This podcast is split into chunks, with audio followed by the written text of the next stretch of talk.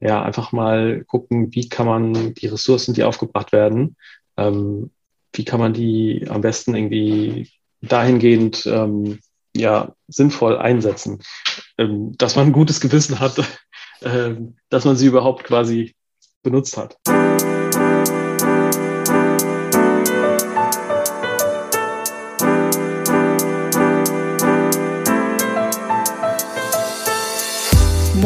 Und herzlich willkommen zu Fair Fashion Talk, deinem Podcast über faire und nachhaltige Mode. Ich bin Sabine Paulsen, deine Gastgeberin, und ich freue mich sehr, dass du bei diesem Podcast wieder gelandet bist. Ich möchte meine Erfahrungen und mein Wissen mit dir teilen, interessante Persönlichkeiten und Organisationen interviewen und dich dazu motivieren, auch in deinem Alltag Fair Fashion mit einzubinden. Markus Kraft, der Gründer von dem Fair Fashion Kinderbekleidungslabel Manitoba, hat sich zum Ziel gesetzt, schon bei den ganz Kleinen auf Unisex-Bekleidung zu achten. Nix damit rosa und Prinzessin oder blauen Baggern. Hier kann jeder tragen, was ihm oder ihr gefällt. Nachhaltigkeit bedeutet für Markus nicht nur soziale und faire Produktion mit natürlichen Materialien, er beschäftigt sich auch damit, was danach passiert. Ein Rücknahmekonzept von getragenen Manitoban-Artikeln ist somit der erste Schritt in Richtung Kreislaufwirtschaft, den er bereits schon vor langer Zeit umgesetzt hat. Wenn du jetzt dran bleibst, erfährst du noch viel mehr über die Ideen, die Philosophie und die Werte von Manitoba. Das lohnt sich auf jeden Fall. Hallo Markus, herzlich willkommen zu meinem Podcast Fair Fashion Talk. Äh, ja, ich freue mich total, Hi. dass du da bist. Hi, grüß dich. Na? Na, möchtest du dich ja. erstmal vorstellen, wer du ja, bist, gerne. was du machst und genau, wozu du gehörst? Äh, hi, ich bin Markus, ich bin der Gründer und Geschäftsführer von Manitoba. Ähm, wir sind ein nachhaltiges äh, Bekleidungslabel ähm, aus Hamburg, gestartet äh, tatsächlich als Kinderlabel. Mittlerweile machen wir auch ganz viele Erwachsenen. Ähm, Klamotten. Ähm, und äh, ja, nachhaltig äh, ist immer so ein bisschen so ein spezieller Begriff, auch so ein bisschen ähm, ja, inflationär benutzt in letzter ja. Zeit. Mhm. Ähm, wir definieren das ähm, darüber, dass wir ähm, ein Rücknahmekonzept haben. Ähm, das heißt, alle unsere Artikel, die man bei uns kauft, die können zurückgegeben werden. Ähm, wir gucken uns die Sachen an. Ja, äh, guck uns an, ist, wie, wie ist das, äh, wie, wie, sind die, wie gut sind die erhalten, ähm, reparieren die, reinigen die, bieten die dann wieder an bei uns im Online-Store und ähm, die Kundin oder der Kunde kriegt dann ähm, einen Gutschein, je nach Zustand, ähm, womit dann neue Sachen oder auch gebrauchte Sachen wieder gekauft werden können. Habt ihr dann so eine kleine Werkstatt irgendwie, wo ihr das dann reparieren könnt oder macht ihr das irgendwie extern oder wie läuft das? Ja, also hätte gerne eine kleine Werkstatt. Wir haben hier tatsächlich einfach nur eine Nähmaschine und ähm, mhm. so ein paar Tools und wenn es irgendwie was Größeres ist, dann geben wir das irgendwie ab an Schneider oder Schneiderinnen ähm, und ja, waschen das hier alles durch selbst und bürsten das aus und ähm, gucken, wie wir das halt wieder irgendwie ähm, vernünftig wiederhergestellt kriegen. Ähm, aber so eine, so eine richtige, so schön eingerichtete Werkstatt oder irgendwie auch so ein kleines Atelier oder so ein bisschen irgendwie was, wo man so ein bisschen ähm, ja auch mal was zeigen kann, das irgendwie auch so gut aussieht, haben wir leider noch nicht. Vielleicht machen wir das im neuen Laden demnächst mal. Hm, okay. Und ja. ähm, wie kann man sich das dann vorstellen? Also ihr repariert es und dann kriegt eigentlich der vorherige Besitzer das wieder zurück oder habt ihr dann noch eine zweite so eine Art Second-Hand-Plattform dann bei euch oder ähm, was ist da der genau, wir Kreislauf haben, dann? Ja, wir haben quasi, ähm, also genau, es sind zwei verschiedene äh, Paar Schuhe. Ähm, wir bieten natürlich auch an, wenn jemand was ein beschädigtes Teil hat, das ähm, zu reparieren. Ähm, das kann man uns immer kontaktieren. Wir gucken, was man da so machen kann.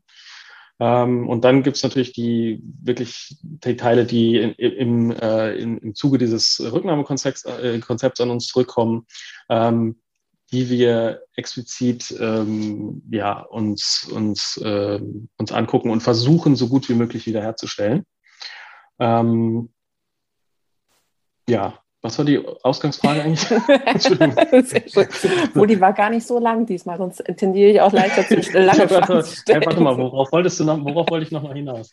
Genau, es gibt ja eigentlich zwei Optionen. Genau, einmal halt, okay, ja. der Vorbesitzer bekommt es wieder zurück, weil ihr es heile ja. gemacht habt. So, genau. Oder ihr mhm. stellt es online, weil der Vorbesitzer, ach, ich möchte es sowieso gar nicht mehr behalten. Äh, ja. Macht damit, was ihr wollt. Habt ihr dann so eine Art Second-Hand-Plattform? Genau, wir haben so ein, ja genau, wir haben so eine, so eine Refurbished-Rubrik bei uns im Online-Store, genau. Wie heißt die Rubrik? Refurbished. Achso, okay. Mhm. Genau. Alles klar?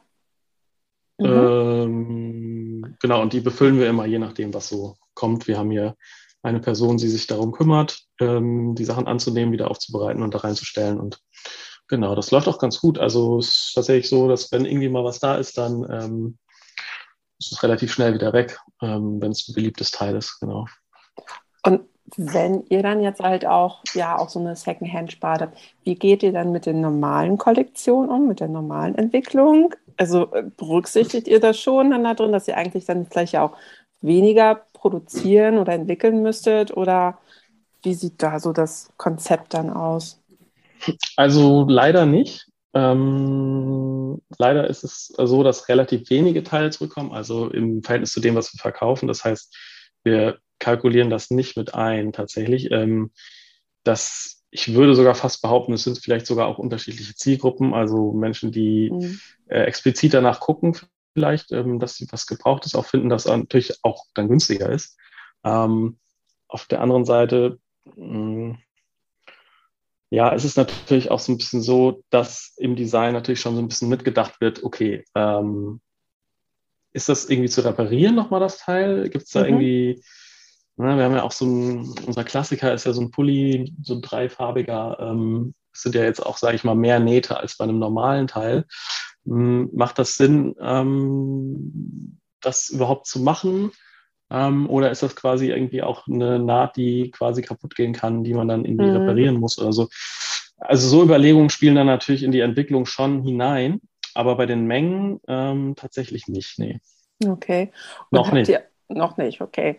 Und habt ihr auch solche Überlegungen, weil das, okay, weil es fängt ja alles mhm. immer beim Design an, Richtung Zero mhm. Waste, mhm. dass ihr da auch guckt, ob ihr weniger ähm, Verschnitt dann habt in der Produktion oder sowas? Ist das auch gleich? Also tatsächlich ähm, haben wir das auch mal irgendwie angesprochen. Ähm, es ist tatsächlich so, dass manche unserer Hersteller schon so weit sind, dass die ihre Schnittbilder quasi ja, Computer äh, gesteuert ähm, legen und dass da der Schnitt, Verschnitt sowieso total minimiert wird. Ähm, einer unserer Hersteller ist an so ein System angebunden, die quasi die, den Verschnitt, ähm, der wird collected und der wird dann äh, tatsächlich recycelt auch. Mhm. Also da gibt es in Portugal mittlerweile auch relativ, äh, oder ich weiß von irgendwie zwei so Systemen, wo quasi dann diese, ähm, ja, die Schnitt, Verschnittabfälle sozusagen ähm, eingesammelt werden und dann wieder zurückgeführt werden. Okay. Ähm, das ist irgendwie ganz gut, ja. Also in Portugal produziert, ja, hast du jetzt gesagt. Ne? Genau. Ne? Korrekt, ja. Habt ihr nur Portugal oder auch noch andere Länder? Ja. Oder? Okay. Nee, wir haben tatsächlich nur Portugal im Moment, mhm. äh, also ne, im Sinne im, im, äh, in der Produktion. Ähm, klar, die Baumwolle kommt nicht aus Portugal, ähm, mhm. die Wolle auch nicht. Ähm, aber alles, was ähm, ja, alles, was so ähm, Produktionsprozesse sind, Färberei, Näherei, ähm, das ist passiert natürlich alles dann in Portugal. wir haben tatsächlich mal am Anfang in Deutschland produziert, unsere Wollwerksachen. Okay. Das hat leider nicht so gut geklappt. Ähm, das war ein bisschen schade. Von der Qualität her oder Lieferung oder was waren da die Probleme? Ja, ich will jetzt nicht zu sehr ins Detail gehen, aber es war mhm. auf jeden Fall schwierig, da ähm, Liefertermine einzuhalten. Okay. Ähm, ich sag mal so, die Probleme haben wir jetzt auch, aber in einem größeren Maßstab, sage ich mal. Mhm. Da kann das natürlich irgendwie öfter mal passieren. Aber das war schwierige Zusammenarbeit einfach. Also das war wirklich ähm, leider nicht sehr professionell und äh, so gerne wir das da irgendwie gemacht hätten und so schön das irgendwie auch war, ein, ein gutes Narrativ auch irgendwie, ähm, konnten, wir das, konnten wir das leider nicht mehr machen. Und dafür haben wir tatsächlich jetzt in, in äh, Portugal aber die Wollwerk-Sachen alle GOTS zertifiziert. Ah, okay. Also das Klar. konnten die hier in Deutschland tatsächlich dann nicht ähm, leisten und das ähm, ist aber jetzt der Fall. Ja.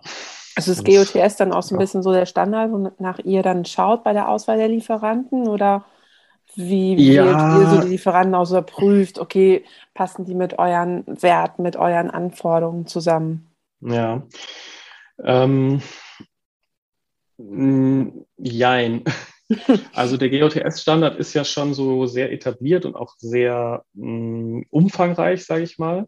Das bringt natürlich auch irgendwie viele Probleme mit sich, also im Sinne von ähm, ähm, Verwaltung, im Sinne von ähm, Bürokratie und sowas. Ähm, da gibt es so ein paar Sachen, die irgendwie auch nicht so viel Sinn machen. Aber ich will jetzt gar nicht, genau, also ähm, generell ist es ein guter Standard und an den kann man sich gut halten und das ist, glaube ich, auch für die Verbraucher sehr, sehr eingänglich. Ähm, wir, die, wir haben mehrere Produzenten, mit denen wir zusammenarbeiten und teilweise sind die GOTS zertifiziert, teilweise lassen sich gerade zertifizieren, teilweise, teilweise arbeiten sie quasi schon auf so einem Niveau, haben nur keine Zertifikation, teilweise sind sie zertifiziert. Ähm, wir kennen unsere, also ich hab, arbeite schon lange mit äh, Portugal irgendwie zusammen, auch mal meinem vorigen Job und daher kenne ich diese ganzen Produzenten, Produzentinnen. Okay. Und das ist ganz interessant, weil ähm, ja, also ich war so ganz jung, als ich da irgendwie das erste Mal vor Ort war, so Anfang 20 und sah auch so aus wie 16, glaube ich. Und dann waren die schon auch so ein bisschen so, wer ist er denn und so. Und das war irgendwie ganz witzig. Und seitdem kenne ich die aber. Und mhm. ähm, ist auch irgendwie ganz interessant, wenn man dann halt irgendwie 15 Jahre immer in diese Fabrik kommt und da immer die gleichen Leute auch sitzen. Das ist natürlich auch irgendwie so ein Zeichen von, ähm, okay, hier, hier wird vielleicht auch was richtig gemacht. So. Ähm, das ist irgendwie so, eine, so ein relativ familiäres Verhältnis eigentlich ähm, zu, zu manchen Herstellern. Mhm. Ähm, und manche, die haben uns auch irgendwie gefunden. Also irgendwie ist das so, so habe ich immer irgendwie mit allen, mit denen wir zusammenarbeiten, auch so ein, so irgendwie ein ganz äh, vertrauensvolles Verhältnis. Also sozusagen nicht nur, ähm, ja, wie viel werden den Arbeitern bezahlt oder wie viel, ne, also vor diesem Hintergrund, wie sind so die Arbeitsbedingungen, sondern einfach auch funktioniert dieses Zusammenspiel irgendwie. Ähm, also da ist auch ein guter das, Austausch und Kommunikation. Genau, und genau, ja. einfach dann auch, ne? Genau. das ist kann. ja, ja, genau. Und das ist halt auch so, ein, so, eine Sache, die, die uns auch wichtig ist, da in so einer, ähm, ja, in so auf so einer Business-Ebene auch so ein quasi so eine nachhaltige Geschäfts Geschäftsbeziehung zu haben, einfach. Ne? Ja, ja, klar. Äh, das ist ja auch super wichtig, wenn man halt vielleicht auch mal was Neues umsetzen möchte oder irgendwie mhm. was ähm, umstellen möchte. Dann kann man das mit einem Lieferanten halt, den man schon länger kennt, einfach wesentlich besser machen. Ne? Total. Und ja. ja, und vor allem finde ich halt auch, wenn die verstehen, was ihr wollt mit eurer Marke, einfach auch. Ja. Ähm, du sagst ja auch, ja. ihr habt mit Kinderbekleidung halt angefangen, jetzt so ein mhm. bisschen ähm, eine Erwachsenenbekleidung auch. Und ähm, bei Kinderbekleidung legt ihr ja auch viel Wert einfach auf mhm. Unisex, dass es nicht in diese genau. Schublade rosa und hellblau irgendwie äh, mhm. reingepackt wird, ja. sondern auch wirklich ähm, einfach Unisex getragen wird. Wie mhm. kamt ihr da so äh, auf die Idee, weiß nicht, du mit deinen beiden Kindern wahrscheinlich dann auch irgendwie einen Bezug mhm. dazu gehabt oder gab es da irgendwie mal ein Erlebnis, wo du gesagt hast, okay, nee, das müssen wir jetzt umstellen? Also ein konkretes Erlebnis gab es tatsächlich nicht. Ähm, es war aber so, dass ich tatsächlich dann so als Vater irgendwie relativ jung, äh, also äh, nicht relativ jung, aber relativ frisch, ähm, äh, ja, dann so nach Kleidung geguckt habe für die Kinder und war dann so, pff, ja, okay, also jetzt mal eben schnell irgendwie was kaufen ist irgendwie nicht so. Ähm, oder man hat halt die Auswahl zwischen den Baggern und den, den Einhörnern und so. Und den Prinzessinnen, genau. Und jetzt mal abgesehen von diesem Unisex-Gedanken ähm, fand ich das auch einfach nicht ästhetisch und also und das kam dann alles so ein bisschen, ne, dass man sich dann so ein bisschen mehr mit auseinandergesetzt hat und auch gemerkt hat, so ich will das auch gar nicht, das, das, das prägt ja die Kinder total auch vor, ne? Also wenn die da, also es ist schon auch auffällig, ne? Wir, also wir haben ja eben kurz drüber gequatscht, wir wohnen beide hier so sehr zentral in Hamburg und trotzdem ist das in der Kita schon auffällig ähm, separiert, ne? Und mhm. das führt natürlich dann auch irgendwie zu, ja, zu so Rollenbildern, die dann schon in frühen Kindheitstagen so ähm, vorgelebt und gezeigt werden und so. Und das ist schon irgendwie, das, das ist schwierig, dagegen anzugehen auch dann. Mhm. Also ich mhm. merke das bei meiner Tochter, die jetzt irgendwie weiß nicht warum, aber auch halt irgendwie so rosa, ähm, der auf dem rosa Pink-Trip ist und pff, das da muss ich schon viel diskutieren. Das ist halt einfach. dann doch ein Mädchen einfach, ne? Wenn sie es, das ist halt der Einfluss ja. von den anderen Kindern dann. Ne? Also ich glaube, ja. da kommst du gar nicht irgendwie dran vorbei. Ähm, dann hier doch mal vielleicht äh, was mit einer Prinzessin zu kaufen oder ein Tütü oder irgendwie sowas. Ob nicht in die Tüte. okay. Nee, aber äh, ja, aber auch so dieses, also wir wollen ja auch so ein bisschen Bewusstsein schon dafür schaffen, so ähm, du hast jetzt gerade gesagt, es ist halt ein Mädchen, aber was bedeutet das überhaupt? Und ist das überhaupt mhm. nötig, quasi so diese, diese, diese zwei, diese, dieses binäre System schon irgendwie in, in, im Kind, im Kindesalter halt so ähm, irgendwie zu, zu propagieren, weil ja, also ist doch völlig egal, wie das Geschlecht heißt und was es, was die Leute mhm. denken, was damit irgendwie verbunden wird. So, so ein bisschen schade. Wir haben jetzt gerade irgendwie ähm, aber noch eine ganz andere, ganz interessante Diskussion gehabt, weil wir, wir wollten jetzt ähm, Schwimm, ähm, Badesachen machen. Mhm. Und da sind wir so ein bisschen an unsere Grenzen gestoßen, was dieses Unisex-Thema auch angeht. Mhm. Äh, einfach auch, weil ähm, Kinder ja dann auch ab einem gewissen Alter auch so sexualisiert werden, irgendwie, wenn sie halt ein Bustier tragen oder so. Ähm, ja, das ist äh, auf jeden Fall nochmal spannend, wie wir uns da, wissen wir auch noch nicht so genau, wie wir uns da so zu positionieren und was wir da genau machen. Und ja, ja, ja ähm, das stimmt. Ja, aber, unabhängig von dem Gender-Gedanken tatsächlich ist es mhm. natürlich auch bei Unisex-Bekleidung so, du reduzierst erstmal ja auch, also vermeidest da auf jeden Fall auch eine Art von Überproduktion ne, oder Mehrproduktion. Also es hat gleich zwei Faktoren ja. oder äh, zwei positive Einflüsse. Ähm, mhm. Das ist ja irgendwie eigentlich auch ganz interessant, was man so wahrscheinlich dann gar nicht mal noch gar nicht bedacht hat. Aber ja, es machen halt einfach noch sehr, sehr wenige Brands. Aber setzen mhm. den Unitex-Gedanken und von daher glaube ich, wird das echt noch ein bisschen dauern. Gerade äh, denke ich mal, bei Kindern, bis das wirklich dann auch irgendwie so etabliert ist und ähm, angenommen wird. Ne? Also ich weiß auch, also von uns auch unsere Nachbarn, äh, die haben ähm, zwei Söhne und beide auch recht lange Haare. Die hatten auch wirklich, der eine hatte dann auch in der Schule echt Probleme. Der hat dann auch von den mhm. Jungs manchmal so, äh, mhm. du siehst aus wie ein Mädchen. Das ist genau ja, das Gleiche, ne? Also das wird auch so Schublade auf und äh, reingestopft einfach, ne? Ja, ich kenne das, mein Sohn, der hat auch so richtig lange Haare, der, aber das ist ganz witzig. Ich habe letztens erlebt, wie ihn irgendwie so ein Junge auch, ich glaube, es war sogar ein Mädchen, weiß ich gar nicht mehr, der hat ihn auch so, bist du ein Junge? Er so, ja. Und dann war sie so, hä, aber du hast doch lange, und warum hast du lange Haare? Und er so, weil ich es gut finde. ja, genau. Und damit war die Diskussion so beendet und ich war so ganz schön beeindruckt, wie er das so, wie das wirklich so von ihm abgeperlt ist einfach. Ja, sehr gut. So. Das war ganz schön cool. Aber ja, das ist natürlich auch nicht alle Kinder sind dann irgendwie so, so selbstbewusst oder so. Ja, klar. Ja. Ja. Und auch, keine Ahnung, also es gibt ja tatsächlich auch, also es gibt viele Jungs mit langen Haaren, aber es gibt sehr wenige Mädels auch mit kurzen Haaren. Äh, in dem ganz, ganz kleinen Alter. Ja, ja, ne? genau. So, also ja, so im, stimmt, ja. im U10-Alter. Also das ist, das ja. ist auch nochmal interessant. Ja, ähm, das stimmt. Ja. Welche, ähm, mal zu Manitoba auch nochmal zurückzukommen, ja. welche Werte oder welche Vision wollt ihr mit Manitoba dann noch rüberbringen oder vermitteln? Habt ihr euch da irgendwie was mal am Anfang mhm. irgendwie festgelegt oder festgesetzt?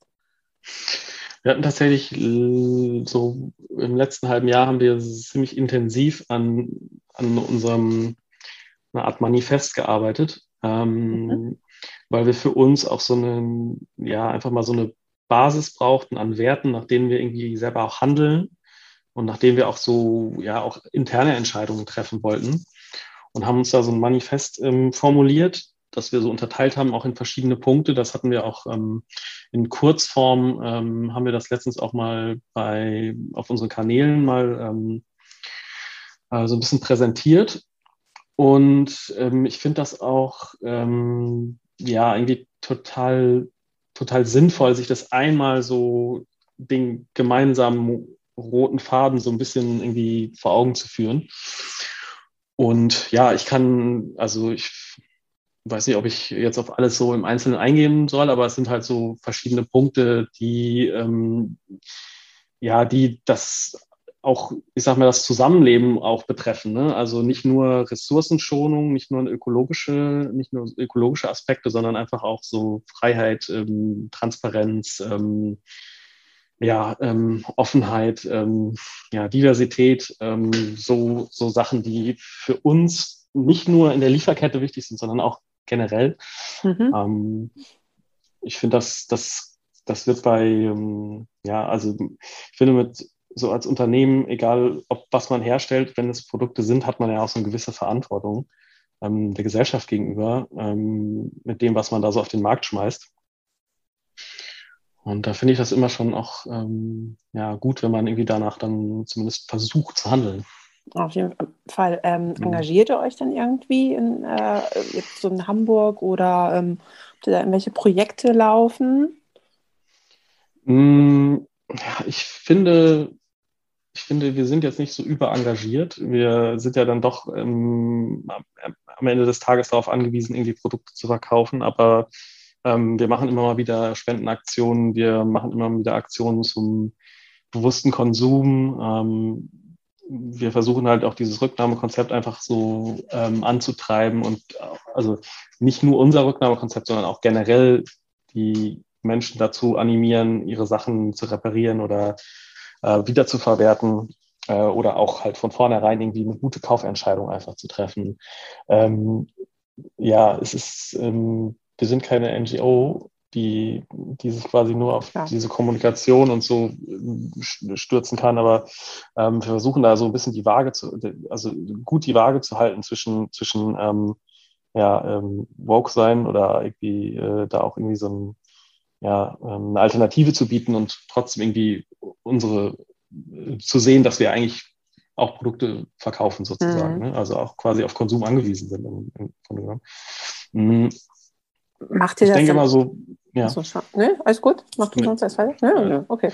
Dann, ich, de äh, ich, denke mal halt so, äh, also Bekleidung ist ja auch so ein Verdrängungsmarkt irgendwie, ne? Also mhm. dann wünsche ich mir lieber, dass, dass die Menschen das von uns kaufen, als ähm, von einer Marke, die, die es vielleicht nicht so, nicht so gut macht oder ähm, vielleicht nicht so auf so viele Sachen achtet. Das schwingt da ja auch immer mit, ne? Ähm, was, was, was stellt diese Marke dar? Mhm. Ähm, wie kriegt ihr denn sozusagen eure, die Kunden auf eure Seite so ein bisschen oder kriegt sie dafür ähm, ähm, na, das Bewusstsein gesteigert, dass sie halt vielleicht das Richtige kaufen? Macht ihr vielleicht irgendwelche, äh, überlege ich gerade so Workshops, so von wegen, wie mhm. repariere ich mein T-Shirt oder meine Jeanshose, wo ein kleines Loch drin ist oder sowas? Äh, kommuniziert ihr da irgendwie besonders auf einer besonderen Ebene mit denen? Ja, also wir versuchen das zumindest, aber also es ist natürlich klar, also ähm, es ist natürlich schwierig, äh, einfach Aufmerksamkeit in Zeiten von ähm, Facebook und Instagram irgendwie zu erregen, die, die relativ ähm, komplexe Inhalte sozusagen vermittelt. Das versuchen wir. Ich glaube, das kriegen wir auch teilweise ganz gut hin, aber ich glaube, teilweise ist da wirklich noch viel, ähm, viel Luft nach oben. Mhm. Wir haben vor Corona angefangen, hatten wir so einen, ja, so einen losen Zusammenschluss von so ein paar Textilschaffenden hier aus Hamburg. Äh, Clothesbusters haben wir uns genannt und haben so, ich glaube, ein oder zwei Workshops haben wir gemacht, ähm, so reparieren, Stopf und so ein bisschen Bewusstsein dafür, für, diese, für dieses Handwerk auch zu schaffen. Ähm, und dann ähm, ist das leider dann Corona-bedingt so ein bisschen eingeschlafen. Ich hoffe, dass wir das jetzt ähm, auch mit unserem neuen Laden dann so wieder ein bisschen beleben können. Aber das sind so Sachen, die, die wir dann irgendwie auch anbieten, ähm, wo, wo man dann natürlich auch irgendwie nochmal einen anderen Zugang kriegt. So, zu, ja, und wie gesagt, ich nicht, nicht unbedingt muss, zu Kundschaft, sondern einfach zu Leuten, die sich dafür interessieren. Ne? Ja, und vielleicht kriegt man aber da auch wieder, kann man andere Leute da neu mit irgendwie anteasern, dass sie halt auch, äh, dass man sehen, was es für Möglichkeiten einfach gibt. Also muss halt ständig irgendwie kommunizieren und auf dem Laufenden halten dass es irgendwann dann halt auch mal umgesetzt wird. Ne? Das glaube ja. ich wirklich, dass notwendig ist. Seit wann gibt es euch jetzt eigentlich? Hattest du das schon gesagt? Ähm, 2017 habe hab ich 2017. gegründet. Wir haben so 2017, Ende 2017 angefangen zu verkaufen, genau. Mhm. Jetzt so fast vier Jahre. Mhm. Mhm. Was habt ihr da so für, für, Herausforderungen gehabt auf dem Weg? Oder Ähm, ja, habt ihr immer noch welche vor euch? Wahrscheinlich, denke ich mal. Also ganz großes Thema ist gerade so ein bisschen Automatisierung oder Digitalisierung auch. Ähm, es ist natürlich irgendwie alles möglich, ne? Alles wird irgendwie online cloudmäßig abgewickelt, ähm, Online-Shop, Retouren, Lager, dies, das. Das Zusammenspiel ist tatsächlich so ein bisschen noch ein Problem. Ähm, da haben wir uns jetzt viel mit auseinandergesetzt. Das hoffe, dass das jetzt in Zukunft so ein bisschen äh, mehr Hand in Hand geht. Aber das ist tatsächlich auch immer ein großes Invest. Also das mhm. Für uns, die wir jetzt nicht mehr so klein sind, ist es trotzdem noch irgendwie so, dass es viel Arbeitszeit und auch ja, einfach Ressourcen halt irgendwie frisst. Ähm, ansonsten tatsächlich war für uns so dieses Sourcing-Thema, das war tatsächlich eigentlich nie so ein Problem.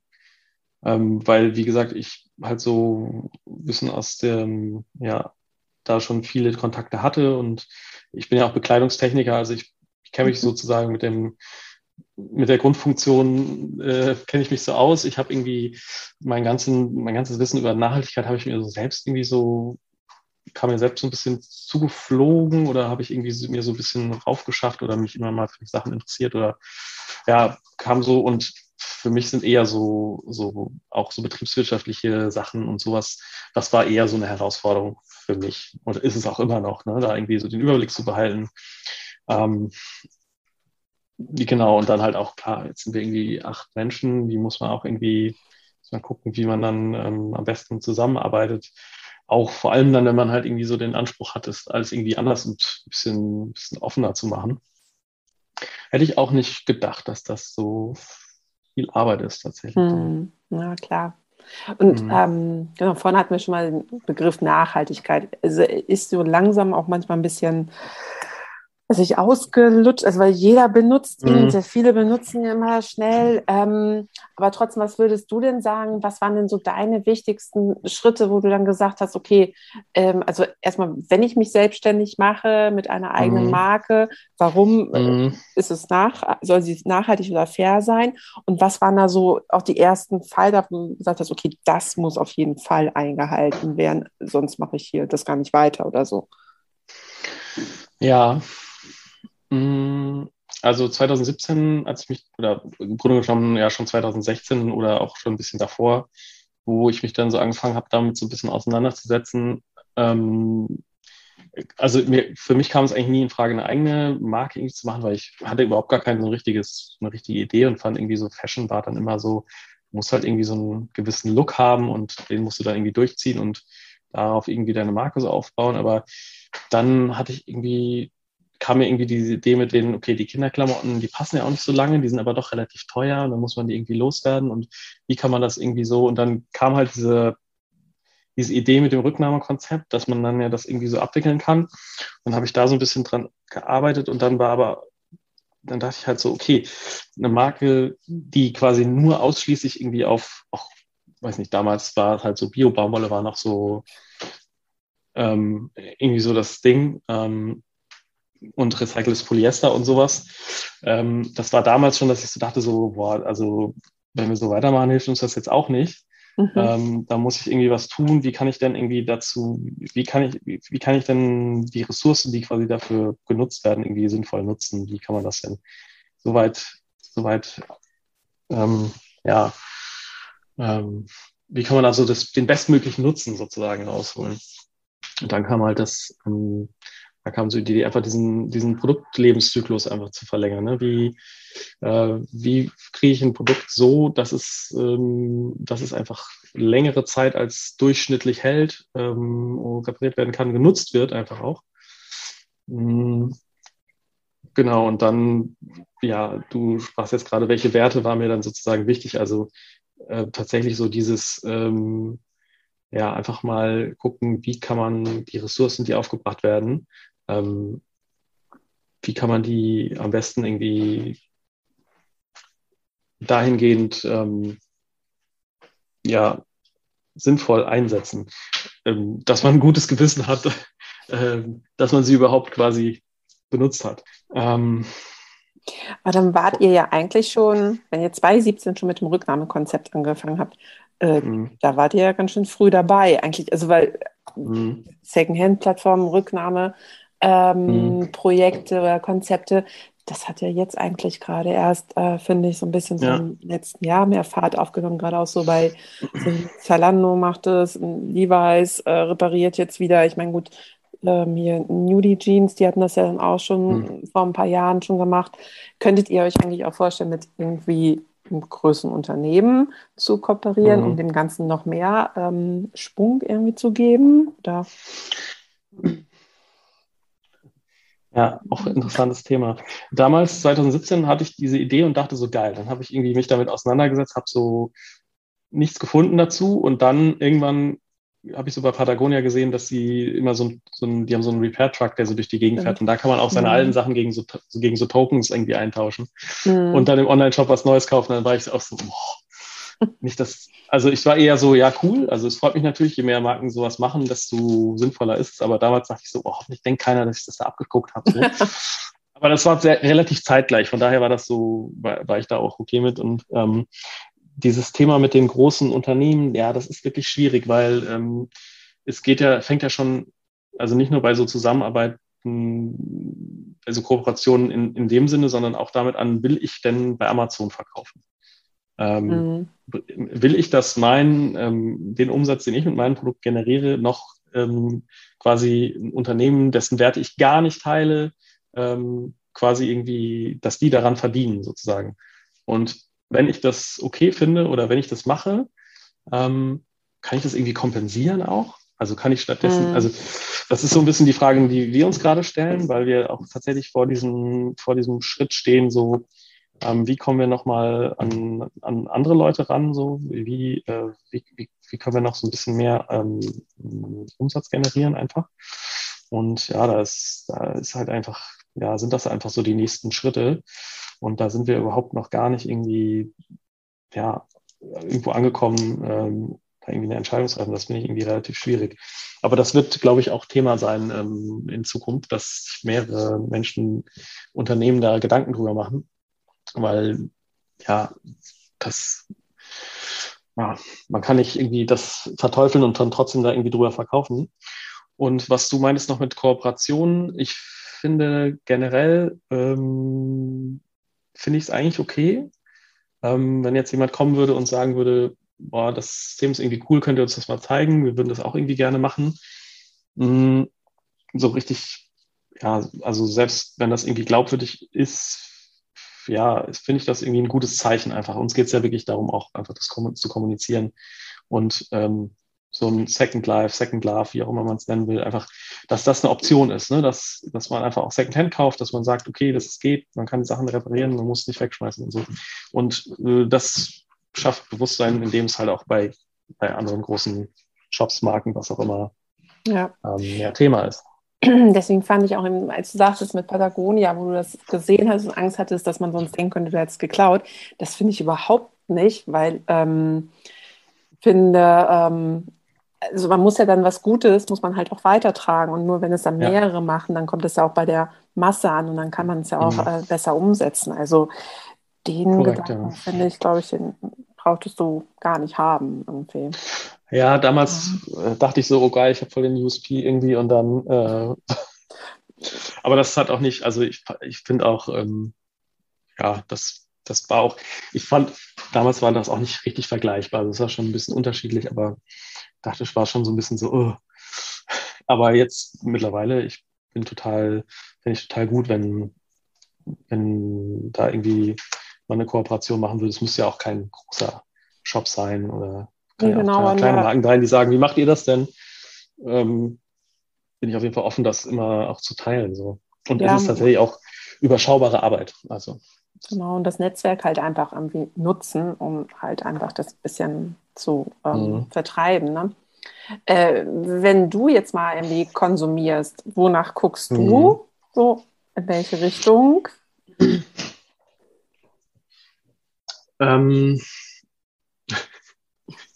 Kennst du diesen Begriff Deformation professionell? Das ist so, also wenn du irgendwas beruflich machst, dann kannst du das aus deinem Alltag nicht mehr so mhm. wegdenken. Und so geht mir das, wenn ich, ich kann nicht, kann nicht vernünftig einkaufen gehen, leider. Okay. Ähm, das ist so wie Musiker auch keine nicht mehr vernünftig Musik hören können und so. Mhm. So fällt mir wirklich, fällt mir total schwer. Ich hab, ich bin, also modische Sachen, ich bin da auch, also wenn mir Instagram mir was irgendwas angezeigt wird, dann denke ich immer so, oh, das ist ein geiles Teil, aber das kann ich nicht machen, so, das geht nicht. Und so, so sind wir hier auch so ein bisschen so, dass wir dann so denken, so, okay, ähm, wie das ist ein geiles Teil, kriegt man das irgendwo Secondhand oder so? Also mhm. es ist schon so, dass man, dass ich jetzt irgendwie, ähm, wenn ich nichts über die Produktion weiß, wenn ich das Material irgendwie, ähm, wenn es her herkömmliches Material ist, sage ich mal, ähm, dass ich das nicht kaufe. Ne? Dass äh, ich dann irgendwie gucke, ähm,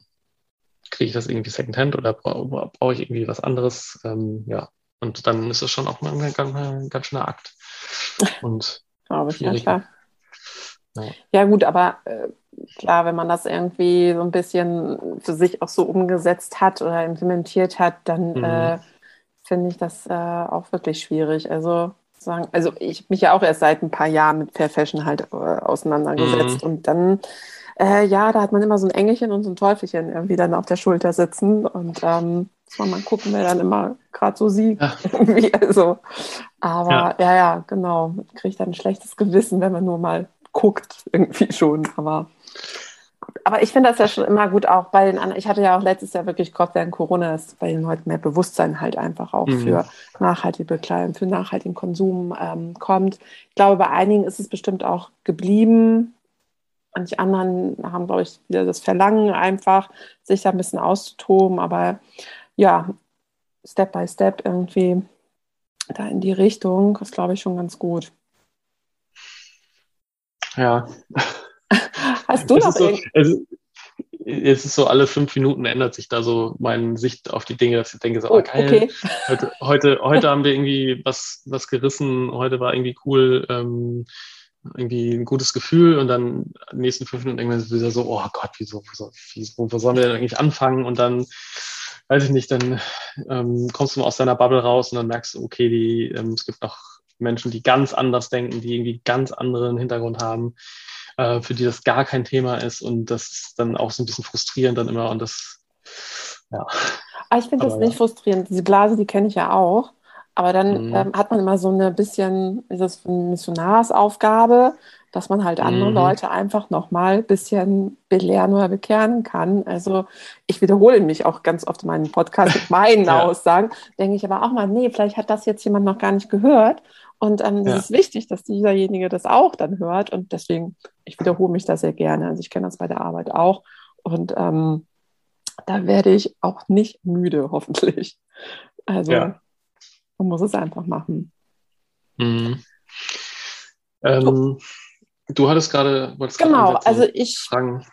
bin, glaube ich, soweit mhm. eigentlich mit meinen Fragen durch. Aber vielleicht mhm. hast du irgendwie noch was, was du gerne loswerden möchtest, ähm, was dir noch wichtig ist und am Herzen liegt. Ja, ich finde es tatsächlich auch immer, ähm, es ist, ich finde es total, also die textile Wertschöpfungskette ist einfach super komplex.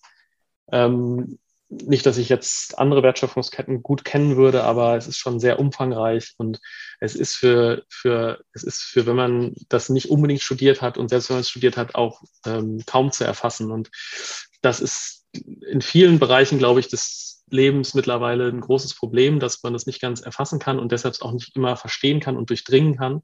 Und das führt immer dann so dazu, ähm, ja, dass, da, dass da irgendwie Probleme entstehen. Ähm, und deshalb ist es, glaube ich, wichtig, dass viel, viel, ja, ich sag mal, Bildung da passiert oder man viel erklärt und ähm, immer viel, viel Input gibt und ähm, deshalb finde ich auch gut, dass du so einen Podcast machst, in dem du immer ähm, ja, dir Leute ranholst, die quasi da was zu erzählen aus verschiedenen Blickwinkeln und Sachen sagen, wie sie die Sachen machen. Ähm, ich glaube, wenn man sich jetzt alle deine Folgen mal reingezogen hat, dann hat man da, glaube ich, schon einen ganz guten Überblick da, wie, wie dieses Spiel so funktioniert und kann sich da, glaube ich, auch ein ganz, guten, ganz gutes Urteil bilden. Ähm, weil das finde ich tatsächlich essentiell, diese Transparenz in der Entscheidungsfindung eines, eines Kunden, eines Kunden, die ähm, dazu führt, ähm, warum kaufe ich einen Teil, warum lasse ich es bleiben. Das muss halt jeder schon selbst wissen. Und das geht halt nur durch Informationen. Genau, Information, Kommunikation, super ja. wichtig, ja. Bin ich auch ja. immer absolut dafür. Alles klar, Markus. ich glaube, dann haben wir es. Cool. Ähm, ja, dann bedanke ich mich erstmal.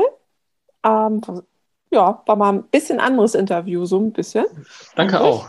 Ja, und ähm, genau, dann wünsche ich dir schon mal ein schönes Wochenende. Ich verlinke alles äh, in den Shownotes. Mhm.